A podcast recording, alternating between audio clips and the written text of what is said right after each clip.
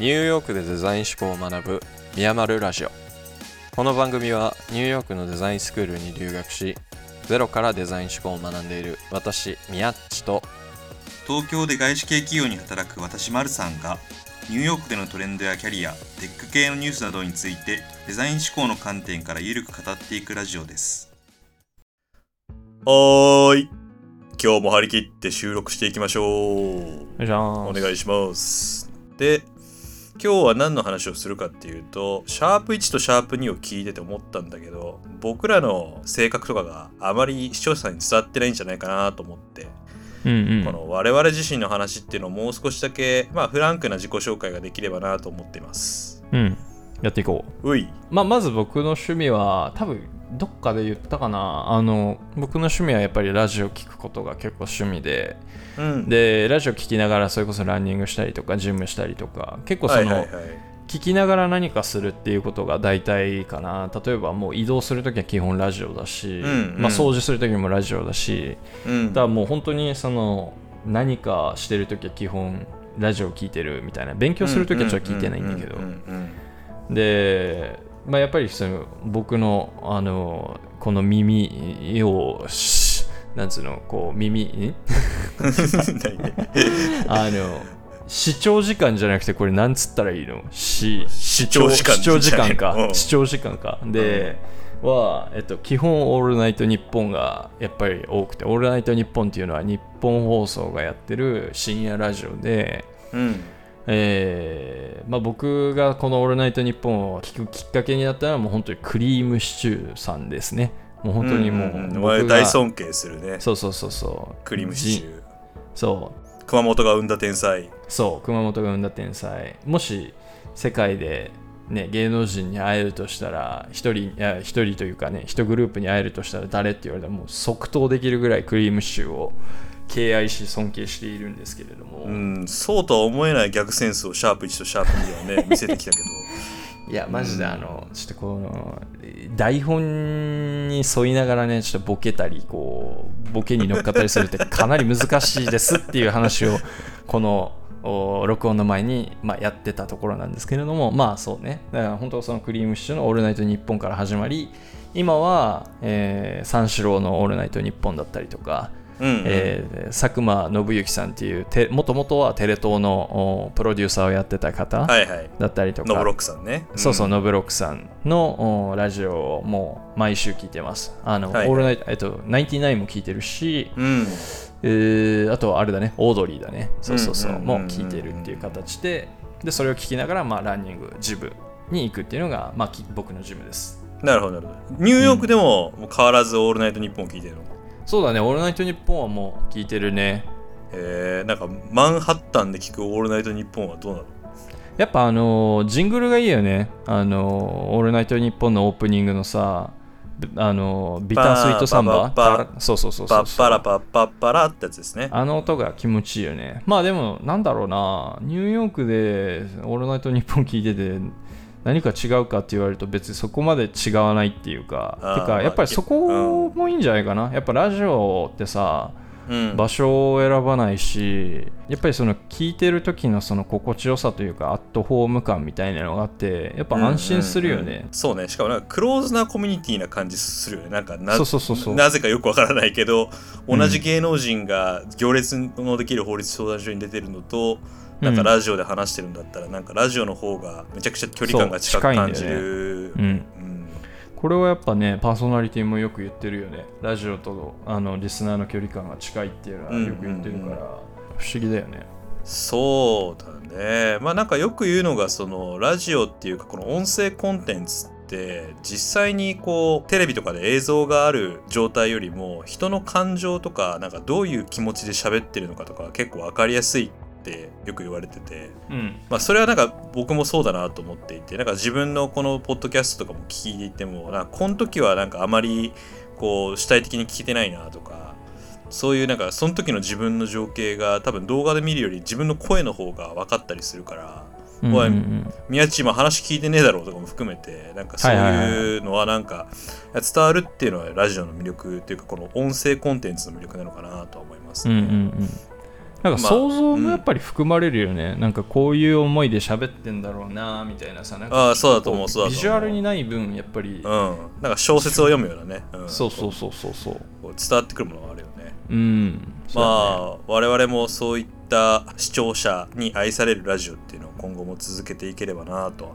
思います。まあちょっと時間なのでねあの、うん。僕のし身の上話みたいなのはまた別の回でぜひぜひさせていただければなと思って。まあ今日は宮っちがうん。あのラジオにハマってるっていうか、まあ、ラジオが彼のそうだねもう10年以上ね。10年以上ラジオを聴き続けて、やっと自分たちの番組を作り始められたっていう状況の宮地。そう。ニューヨークに来たき甲斐がありましたね。まあ間違いなく日本でもできたけどね。まあまあまあまあ。はい。じゃあ、そろそろ本編に行きましょうか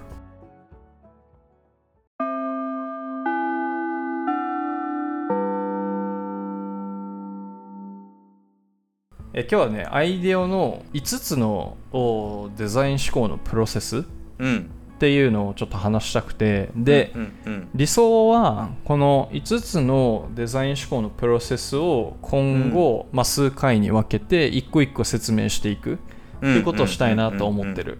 なるほどなるほど。こうんのアイデオっていうのがあれだったよね、こう今すごい有名なうん、デザインファームでそうコンサルティングファームね。デザインコンサルティングファーム、うん。確かスタンフォードの D スクールうん、ともなんか一緒の概念みたいな感じなんだっけ？あのねデザインスタンフォード大学の D スクール D っていうのはデザインの D なんだけど、うんうんうん。デザインスクール。これはアイデオのお人が、あの作ったああなるほどなるほど。大前健一が作ったビジネスブレイクスルー大学みたいなそんな感じああそうそうそうそううんそういう感じ、はいはいはい。その通りっていう感じでだから本当にそのアイデアの人たちっていうのはこのデザイン界隈では本当にまあ GAFA みたいな感じの存在であの本当にどこで話しててもこのアイデオっていう名前とかはいはい。あーは出てくるかな。うんで今回話す5つのデザイン思考プロセスっていうのはうん。1回目に言ったんだけどもそのデザインし思考の定義っていっぱいあるんだよっていうのをまず言ったんだよね1回目に。そうだね。で、うん。そのうちの一つとして前回あの1回目2回目はそのデザイン・フォー・グロースっていう本を元に話をしたんだけどもうん。今日から話す話っていうのはそのスタンフォード大学の D スクールが提唱するうん。5つのデザイン思考プロセスっていうこれまた多分一番有名なデザイン思考のプロセスなんだよね。なるほどなるほど。まあ一番有名なところから入っていくのがね俺にも分かりやすいし視聴者の皆さんにも分かりやすいと思うから我々としてはありがたいですね。なので、まあ、今回からちょっとこの5つのデザイン思考プロセスっていう話をさせてもらって、うん。でこの5つの各パートを、まあ、僕の授業体験なんかも含めて話していければなと思います。面白そうじゃないですか。僕がやってる授業もねまだ概論であの本当に結構初歩的なことばっかりやってるんでなんか内容聞いたら案外、あなんか俺がやってることと似てるやんって思ってしまうかもしれないんだけど逆に、まあ、それはそれで自分がやってることもあデザイン思考のレンズを通してみるとうん意外に自分がやってるとことも、あのそこまで遠くはないんだなっていうふうに感じてもらえれば、それはそれでいいんじゃないかなと思うので、そうだね。なんかニューヨークの,、のねデザインスクールに留学して勉強していることとなんか普段自分がやってることがリンクしてるっていうのは、うん、まあ普通に自分だとしてもすごく嬉しく感じると思うので、はい。まあぜひぜひそういった実体験も聞かせていただければなと思います。そうそう。自分の活動の意義をちょっと改めて再認識してもらえばなと思います。はい。はい。ということでじゃあまず最初に5つのプロセスを話した後にその第1段階の、えープロセスに今回的を絞って話をしていければなと思います。ほい。でじゃあ早速5つのプロセスお話しするとまず第1段階が共感です。共感はい、これはあの初回でもあの出てきたキーワードのなんですよね共感。うんうんうんうん。やっぱりこれすっごい重要なんだよデザイン思考の。もう最初に来るのが必ず共感。共感ね。はい。俺が一番得意なやつね。はい。そうそうそうもう丸さんがもう共感得意すぎてもうはい。もうここういうのこういうの。俺俺こういうの来ると俺もう台本書いてないからちょっとどうしようどうしようってなっちゃうんですよね。うんうんう。んはい。まあいいよはい。はい、で次問題定義。共感によって得られた情報からその問題定義をします。はいはいはい。で今度想像。想像。そう。問題定義によって見つけたあ課題に対して自分たちのその解決策だったりとか、そううんうん。あのアイデア作りだね。うん。っていうのをして、イマジンの方じゃなくてクリエイトするってあの作るの方の想像ってことだよね。そうそうそうそうそうで、えっと、英語で言うとこれアイディエートって言っていて、はいまあ、要はアいイディア作りみたいな結構そのビジュアライズななんつうのかなこう具体的な解決策っていうよりかはうん。あのアイデアを想像するって考えてもいいんじゃないかなと思う。この段階では、うんうんうんうん。で4段階目がプロトタイプ。これも英語とまた、まあ、同じだけどプロトタイプで、うんうん。えー、とこの段階に入って初めてその具体的な解決策を書き出していくそのあの作っていくアイデアで終わらずにうんうん。そのアイデアをより具体的にしていくっていう感じだね。プロトタイプでは実際にそれを人に使ってみるところまでやったりする、うんうんうん。身近な人にね。ああなるほどなるほど。プロダクトのプロトタイプっていうとベータ版みたいな、あそうそうそうそう。イメージだよね。うん、うんうん。まさにでもねこここれまたその4段階目の時に詳しく話すけど、うん。我々の言うプロトタイプって本当になんていうの？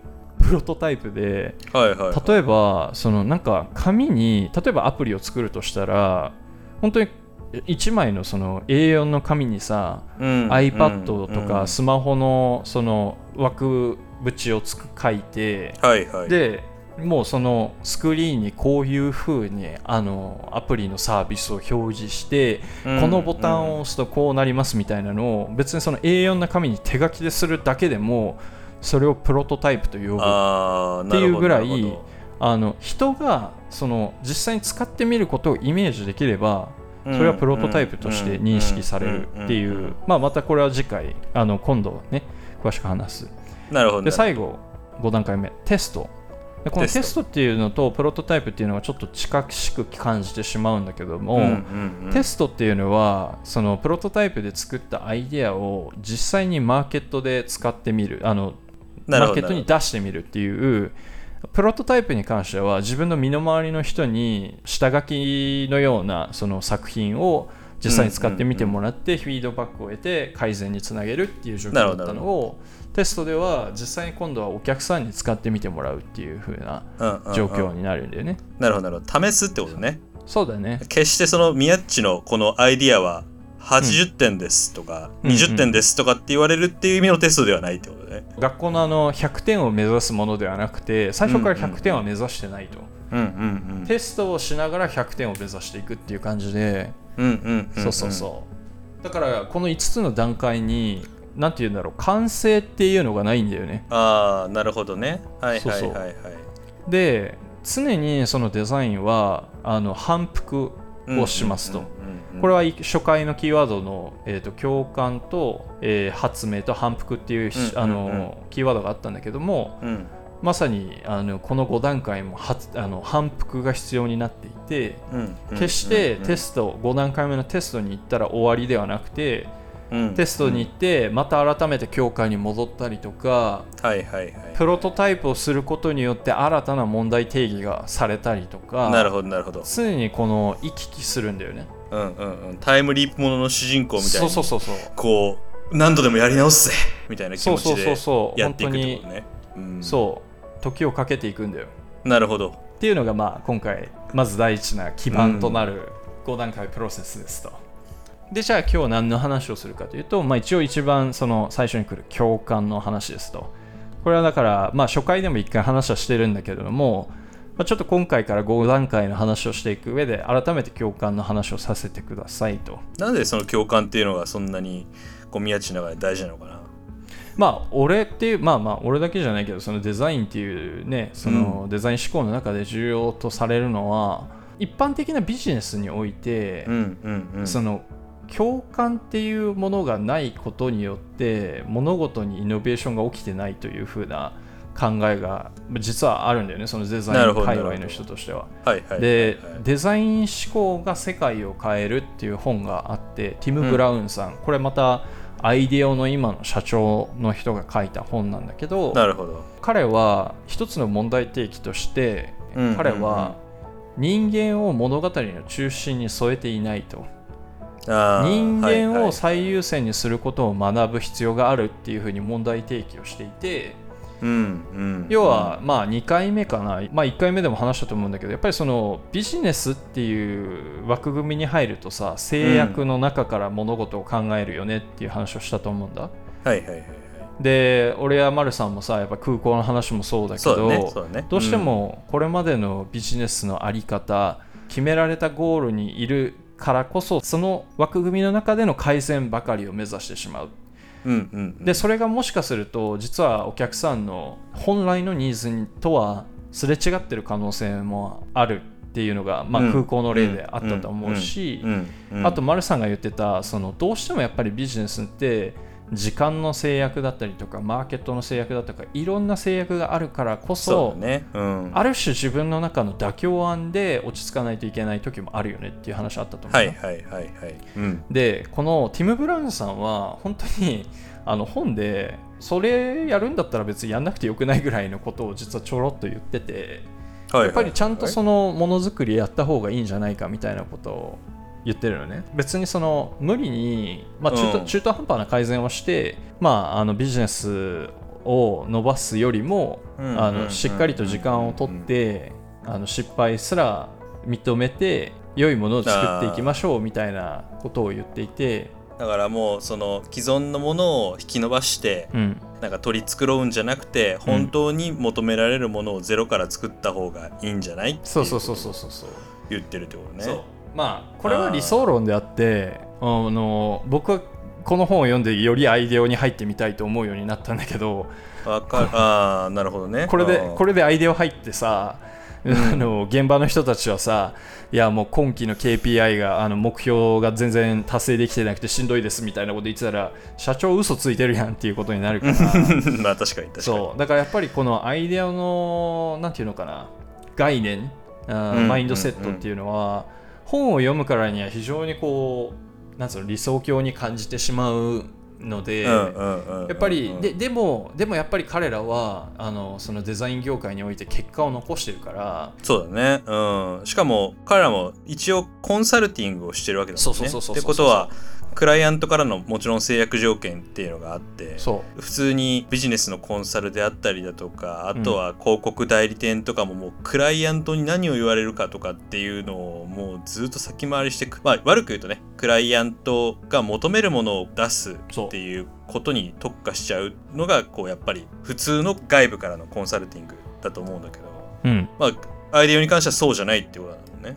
そうじゃないと書いてあるってことだよね少なくともそう。社長のそのティム・ブラウンさんが言うには、うん。まあそのなんていうの中途半端なことをやるんだったらいやいやいや、うんうん。中途半端なことをやらずにあのその人間の本来のそのうん。問題てあの問題に対して解決策を吟味した方がいいんじゃない？時間をかけてでも吟味した方がいいんじゃないかっていうことは、まあ、書いてあって。でもうもう一回戻ると、まあ、彼はやっぱりその問題提起として人間を中心に添えるべきだと。で、うん。その、まあ、僕の解釈としてはすなわち共感っていうプロセスが欠けてるっていうふうに僕は理解をしてるねこの問題提起の中で。じゃあどうすればいいのってなった時に、えー共感が足りてないよと。なるほどなるほど。一般的な人たちには共感が足りてなくてデザイン思考うんではそこに立ち返ってるってそうことね、そうそうそうう。んでまあ例えばその共感が足りてないっていう意味はアンケートだったりとかあとはうんうんうん数によるそのデータによる調査でうんうん。調査をするんだけれどもうんうんうんそれは本当のニーズを理解しにくい手段だっていうふうにデザイナーたちでは理解されていてはいはいはい。やっぱりそのデータだったりとかっていうのはさっき言ったような既存サービスの改善とか KPI 的な思考のまあ改善に役立つものだということが言われていましたと。なるほどなるほど。あの僕らがなんか KPI KPI ってなんか当たり前のように言っちゃうんだけど KPI っていうのを一応説明しておくとこれまあこのね言葉は嫌いな人も結構多いと思うんだけど物事を達成するための、まあ、中間指標というかその物事を推し量るためのまた指標みたいな感じのイメージをしてもらったらいいのかなと思うんですけど、まあ、とにかくあれですね、まあ、何かしらの数字目標だっていうふうに思っといてもらったらいいかなっていうコーデは感じですかね。キはい。ーパフォーマンスインディケーターやな、うん。はいはいはい。はいそうかそうか。でじゃあなんでその共感が重要なのっていう話になってくるんだけどこれ結構面白いなっていうのが。ねううん。ん、まままマルさんはさもう共感してね人の気気持ちに寄り添いすぎてし日そう々だね。辛労が絶えないと思うんだけどさうんまあそんなに人と喋ってないから あれなんだけど。まあ単純に日本に人がいないからなあ僕なるほどね。の仕事は。そういうことね。そうなんだよな。確かに。あんまりシンパシーを送る相手が、まあ、家族ぐらいしか今はいないです。ね確かにね、うん。まあその共感っていうのがなぜ大事かっていう話になるとそもそもお客さん自身が自分のニーズをちゃんと理解してないっていうことを言ってるんだよね、うんうんうんうんうんでこれはほど。空港の、の例につながるんだよ、あーなんかちょっとだけピンときましたね。うん、ややっぱり、アンケートとかを取った時にさ、うんうんうんうん。空港の不満なんですかって言ったら待ち時間が長い待ち時間が長いって言ってみんな文句を言ってたのに、結局待ち時間は変わってないけどその待ち時間って言われていた時間を歩かせたことによって彼らはその苦情クレームがなくなったっていうことを、なので、お客さんにどうしてほしいですかって聞いてもお客さんは自分のその自分の感情のそもそもの原因だったりとか、それに対する解決策っていうのを理解してないっていうのが、あの問題提起されてるんだよね。なるほどなるほどまあ、この本の中で人間の抱える基本的な問題っていうふうに書かれているのが一個あって、うんうん。でそこで言われてるのが人間は不便な状況に適応するのに長けてるって書いてあるのね。不便な状況に適応するのに長けてる。そう。ああなるほどなるほど。そのん毎日このトイレットペーパー切るところがそうそうそうそうガタガタでなんかうまくトイレットペーパー切れないけど、なんかめんどくさいからちょっと変えるのめんどくさいからあ、そうそうそのままそうそう。そう使おそうみたいなこととかなんかこの椅子ちょっと毎日グラグラしてるけどまあまあまあいっかみたいなこととかってことだよね。そう。んんんん。そきっと多分聞いてる人もなんか今のマルさんの例を元に考えるとこれって本来おかしいよなって思うことをとりあえず生活習慣で、まあ、相当なインパクトがない限りはその不便の中で生きてると思うんだよね。でその人がねあの今日実はその共感っていう話をしていくっていうふうに言ったんだけど、あの今日多分前半で後半にもう少しまたデザイン思考でどうアプローチするかっていう話をしようと思うんだけど、はいはいはいはい。今日やっぱり一番重要視したいのが、人が自分のニーズを理解してないってことだっていうことをまず今日一番ハイライトしたはいくて、はいはいはいでお客さんに答えを求めたところで、うんいくらデータ調査をして数を集めたところでお客さんから答えは出てこないっていうことを言ってる人がやっぱりいるんだよねデザインの業界に。は。でうんうん一番有名なよく出てくるクオートあの、はいはい引用なんだけどこれは別にデザイン思考の人では何でもない。ヘンリー・フォードさん。マルさんはい。ヘンリー・フォードさんとヘンリー・は誰ですか？フォードさんは自動車の父じゃないですか？その通り。アメリカのフォードという車の会社の創業者、うん。ヘンリー・フォードさん。で彼が残した名言の一つとして顧客に何が欲しいかと尋ねたらもっと速い馬が欲しいという答えが返ってきただろうっていう、えー、と言葉をはいはいはい。残していて、俺も欲しいもん。もっと速い馬。でしょ。うん。それ何？競馬流行ってるってことですか？そうだ競馬？なうん。毎回毎回やっぱりもうオルフェーブルに勝ちたいもんなやっぱり。粗品さんにあの影響されすぎじゃないですかそれ。まあまあまあまあ戻りまして。はい、はい。戻ってでねこれはどういう意味かっていうとフォードさんが車を作った後にもちろんこれは残した言葉なんだけど、要は当時のその車のない世界で人々に対して何が欲しいって言ったら当時の移動手段って馬だったわけよね。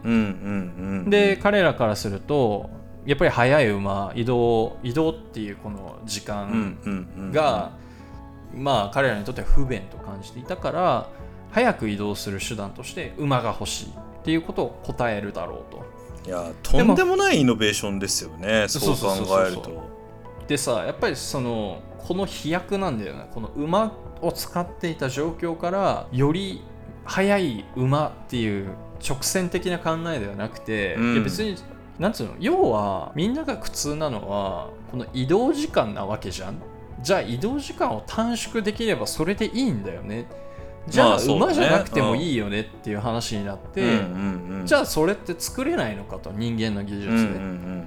でじゃあ車っていうこのあ新しい概念というか新しい想像を彼はそうして、ね。当時多分機関車はあっただろうからね。うんうんうんうん。まあ個人がね使えるうんものっていうレベルに落とした時に車っていうのが出てきたと、馬車と機関車はあったけど自動で動く馬車的な何かみたいなのを作ったらいいんじゃね？みたいな。そう。そう。でやっぱりこれってさなんていうの？今までのそのビジネス制約的な考えからいくとやっぱり生まれにくいものだと思うんだよね。そうだねそうだね、馬の餌をどうやったらもっと速い馬を作れるのかあそう。そうそうそうそうそう。そうなり得るよね。俺研もそう思う。究したりとかね、ううんんうん。そうそう。っていうふうにやっぱりその直線的な考え方ってよく言われるんだけどそういった考え方ではなくて、えーどうしてもやっぱりその顧客が自分が欲しいものを正確に理解してない。自分の問題を正確に理解してない。だから、彼らの言っていることを直接的に鵜呑みにするのではなく彼らの気持ちに気持ちを理解してあげる。なんで彼らはこう言ってるんだろうっていうここで初めてその共感がやっぱり重要だっていうふうに言われるんだなるほどなるほど。意味わかるかな丸さんこれ。いやいやわ分かりそうで分からないというか分かるっちゃ分かるんだけど難しいなって思うのは多分なんか自分が解釈してることをもう一回言葉にすると、うん。例えば、まあ、今年の2022年の日本のこのトレンドのものであの、うんうん。アタックゼロがスプレータイプになりましたと、えシュッー、てしたらこう洗剤を入れれるみたいなのがまあ今すごい2022年バズってるのかな。あの取っ手がさなんか U 字みたいになってて親指でポシュポシュって押すやつ。それとも本当にスプレーなの？ああじゃなくて本当にスプレーだよ。あそうなんだ、うん、えー、スプレー知らない。で、まあ、多分だけどその毎回毎回洗剤を入れるのに大体の洗剤ってこうキャップを使って測ってうん。キャップを閉めてで液だれとかしたりとかして、うんうんうん。でキャップ開け閉めもめんどくさいしみたいな感じのところをじゃあそれをなんかどうやってあの改善しようってなった時に、うん。まあ、普通だったらこうこぼれにくいキャップの形状にしましょうみたいなそっちの方向で考えるんだけど、うん。まあ共感そこで共感がどういうところで出てくるかっていうとあやっぱりそのキャップを開け閉めすることって主婦からするとめちゃくちゃめんどくさいんだなみたいなことが、そのめんどくさいっていうふうにみんな思ってるんだなっていうところに共感することであじゃあこれってどうやったら改善できるんだろうっていう次のステップに進めるというか。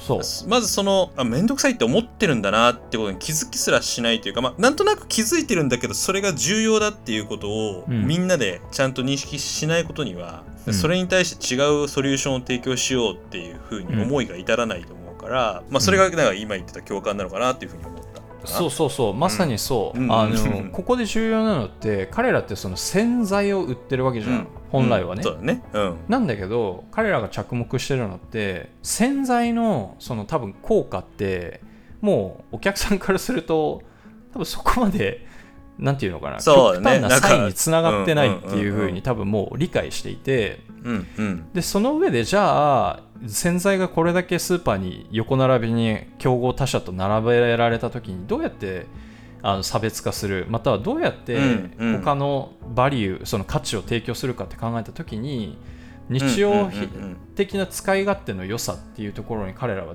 着目してそれこそユーザーきっとそこに不便を感じてたっていうのを彼らは何らかの方法でそういうインサイトを得てるはずなんだよね。だからこういうプロダクトにつながってるわけで。まあそうだろうねそうだろうね。う。んだからそこあのアイデアに到達するにはやっぱり共感がどこのどこかの段階であったはずなんだよ、うんうんさっき丸さんが言った液だれをするっていう本当些細な不便。これは人間がさっき言ったように、ね、大したことじゃないけどやっぱり不便だって思っていることを、はいはいはいはい。きっと顔だよね確かねあれって。顔の人たちがな。うんうんうん。なんでこの液だれって起きてるんだろうねってこれってめんどいよねっていうすごくそういったところの細かなところをに共感することであの形は生まれたんだっていうふうに理解することができる。なるほど、うん。なるほど。まあまあそうだね。いやなんか本当に、まあ、身近な例でもちょっと考えてみるとああなるほど。こう製品開発をしてる人ってそういうことを考えてこれを作ったのかとかっていうのが、んんん。なんとなく想像できてくるところもありますね。今聞いてくださってる方々もなんか自分の身の回りであなんかこれってすごくいいアイデアだなとかなんかそういうのがあった時にこれを作った人ってどうやって作ったんだろうっていう風な考え方をするともしかするとそこにはやっぱり共感があるかもしれないっていうのをなるほちょっと日々の生活であの探してみてもらえると共感によって生まれてないかっていうのは新しい視点として持ってもらえるといいかもしれないです、ね、いいかもしれないですね、うん。はい。まとめるとデザイン思考においてやっぱ共感っていうのはすごく大事だよっていうことで。原点ですね。でうんなぜそれが大事かっていうとそもそも消費者とか一般的な人っていうのは自分が本当に何を求めているのかっていうことに自分自身では気づけないことが多いんだっていうことだね。正確に理解できてない。なるほどなるほど。だからそれを理解して本当の悩みを解決してあげるには、うん。その悩みっていうことが何なのかっていうことに対してまずしっかりと共感をして、そう。その悩みを同じ目線で捉えることが大事だっていうことだね。そう。ああすごい勉強になりました。あよかったです。うん。どうしてもやっぱりこのどうしてもやっぱりさデザイン思考の過程ってこういうなんつうの具体例をもってして初めて多少こうイメージしやすくなるっていう、うんうん結構抽象度合いの高い話だからさ、うんうんうん。そうそう。どうしてもやっぱり説明が難しいんだけどまあでも今丸さんがまとめてくれたようなことを今日は本当に言いたかったです。はい。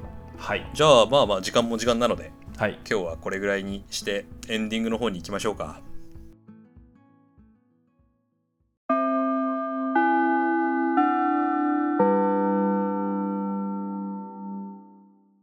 エンディング。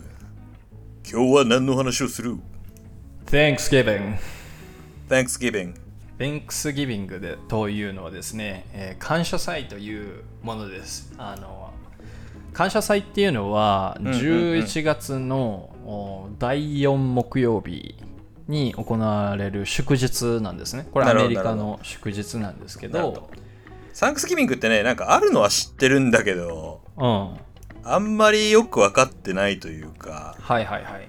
なんとなくアメリカの中では割とクリスマスの次ぐらいに重要なイメージがあって。みんなで四面鳥を食べるみたいなイメージを持ってます。まさにその通り。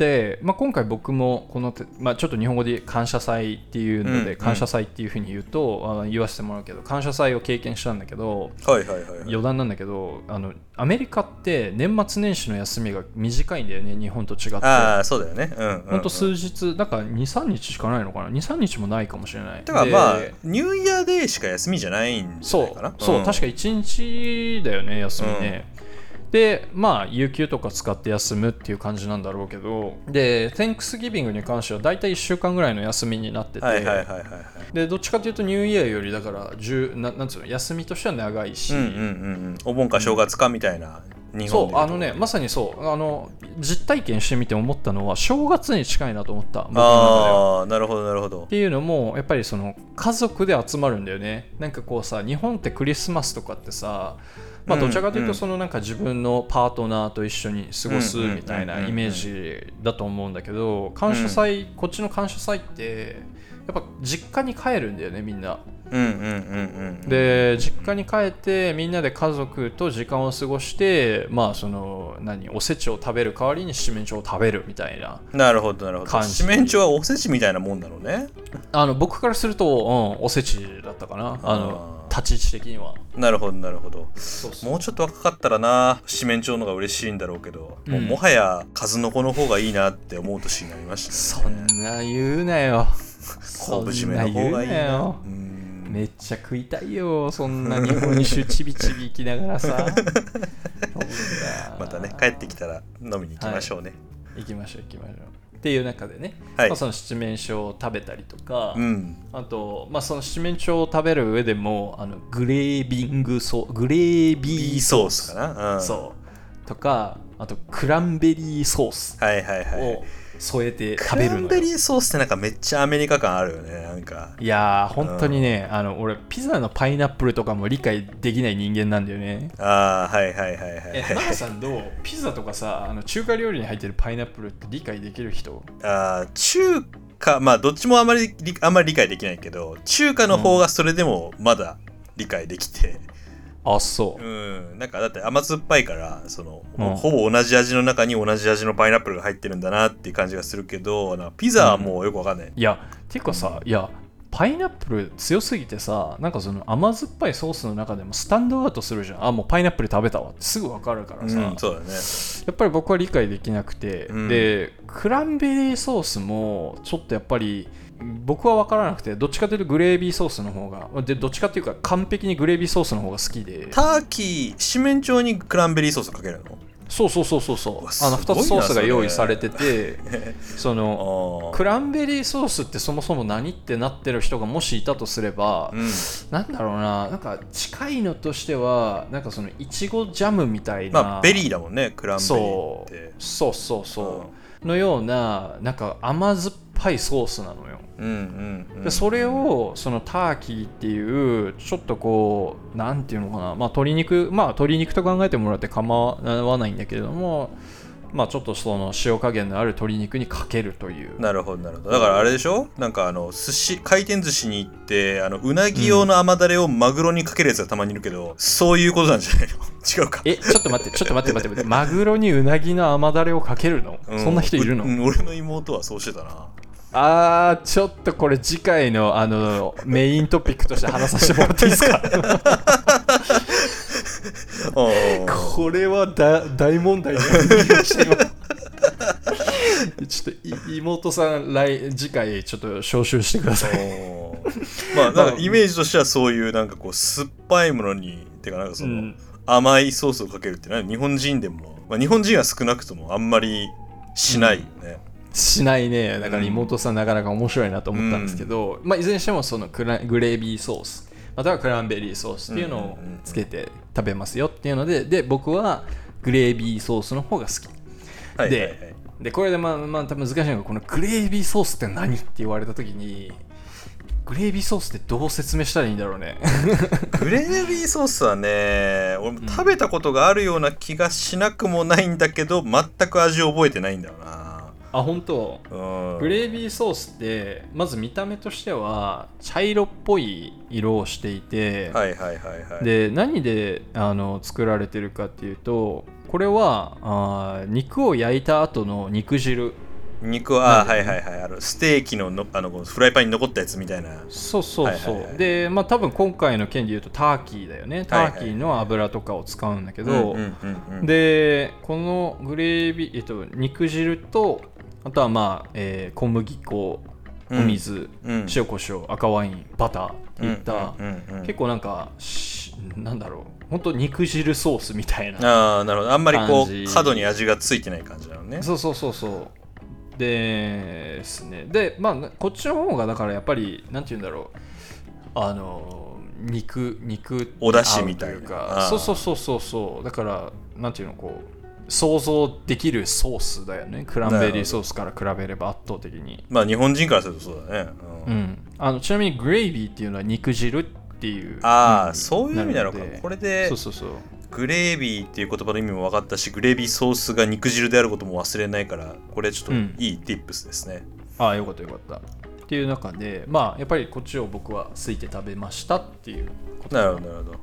うん。でみんなで集まって飯を食ってであとは何するの、であとはまあそのまあ基本的にやっぱりその食事まあその日一日をもう家族とゆっくり過ごしてでまあご飯食べるんだけど、うん。サンクスギビングあ、まあ、ごめん感謝祭っていうのは、まあ、これだけに終わらずその次の日がブラックフライデーって日本でも出ました。ブラックフライデー、はい。最近日本でも流行ってるやつですね。そうだよね、うん。っていうあのお買い物の日が来るわけよ、うんうんうん でやっぱりそのブラックフライデーっていうおお買い物に一般的にはみんな行ってクリスマス用のギフトを買ったりだとか、はいはいはい。まあもちろんねサンクスギビングとしてのお買い物をしたりとかっていうことが起きるんだけど、まあ、ここでちょっとじゃあアメリカあるあるを一つ紹介させてもらっていいでしょうか？Oh アメリカンあるある早く言いたい？あアメリカンあるある早く言いたい。早く言いたい。RG ね。はい、うんはい、言わせていただきます。ということで、あのこれググったら出てくるんで、みんなにもぜひ見てほしいんだけど、あのブラックフライデーの恒例行事としては、安売りと同時に、うんうんあのその安売りを求めて発生する乱闘事件。日本の昔のデパートであったおばちゃんたちの取り合いみたいな。そうだね。あの福袋の取り合いと思ってもらえればいいんだけど、まあ、今回もやっぱりそのブラックフライデーの夕方かな？もうには動画が出回っててうん。何が起きたかっていうと、まあ、日本でいうそのヤマダ電機とかヨドバシカメラみたいなあビッグカメラかのような、あの家電量販店で大安売りのその安売りされてるテレビをめぐった大乱闘が起きて、であるお客さんがそのこのテレビは俺のだって言ってこうもうチェックアウトしたのかな？それかチェックあのもうお支払いに行こうとしてる中で、別の人がいやいやいやこれは俺のだって言ってこう 口論が起きてでそのまま口論がどんどんエスカレートしていった結果何が起きたかっていうとその取り合っていたテレビが粉々になるっていう。もうお互いただの損しかしてないっていうちゃんちゃんなことが起きましたっていう、まあアメリカのなんかフレンズとかそういうのにありそうなアメリカンジョークらしいお家ですね。そうそうそうそうそう。これはねあの毎回僕はほのぼの見見ながらほのぼのしてああ毎年こういう幸せな事件が起きてるなっていうふうに 思ってるんであのぜひみんなもちょっと一度 Google で見あの検索してみてもらえると見れると思うんで見てみてください。概要欄にちょっと YouTube のリンクでも貼っておきます。貼っとこうか。はい。じゃあまあサンクスギビングはまあ日本ではねあんまりこう馴染みのないサンクスギビングを初めて体験する宮地からの現地レポートでしたけどまあ結論としてはやっぱり正月みたいな感じなのかな。その買い物とかも含めて、まあ初売りに行くみたいな感じで。そう。そうそうお父さんお母さんおじいちゃんおばあちゃんに買ってもらったりとか、まあ、うん家族でお買い物するみたいなことも含めての家族イベントでしたっていうことですね。そうだね。家族と時間を過ごすことの重要性だよねやっぱね。うん、まあね日本もねそういうのは大事にしていきたいですね。うん。うん。本当に。母ちゃん会いたいよはーい。じゃあ第3回かな？3回目だね。うん。これぐらいではい。よしとしましょうか。はい、ぜひご意見、質問等々あの連絡いただけたら嬉しいです。はい、気に入っていただいた方は番組の高評価、あと各種 SNS、Twitter は基本的に私、丸さんが更新していて、インスタは宮っちのニューヨークライフをお送りしているので、まあどちらもフォローしていただけると非常に嬉しいです。はい、それでは宮丸ラジオでした。ありがとうございます。またねーまたねーありがとう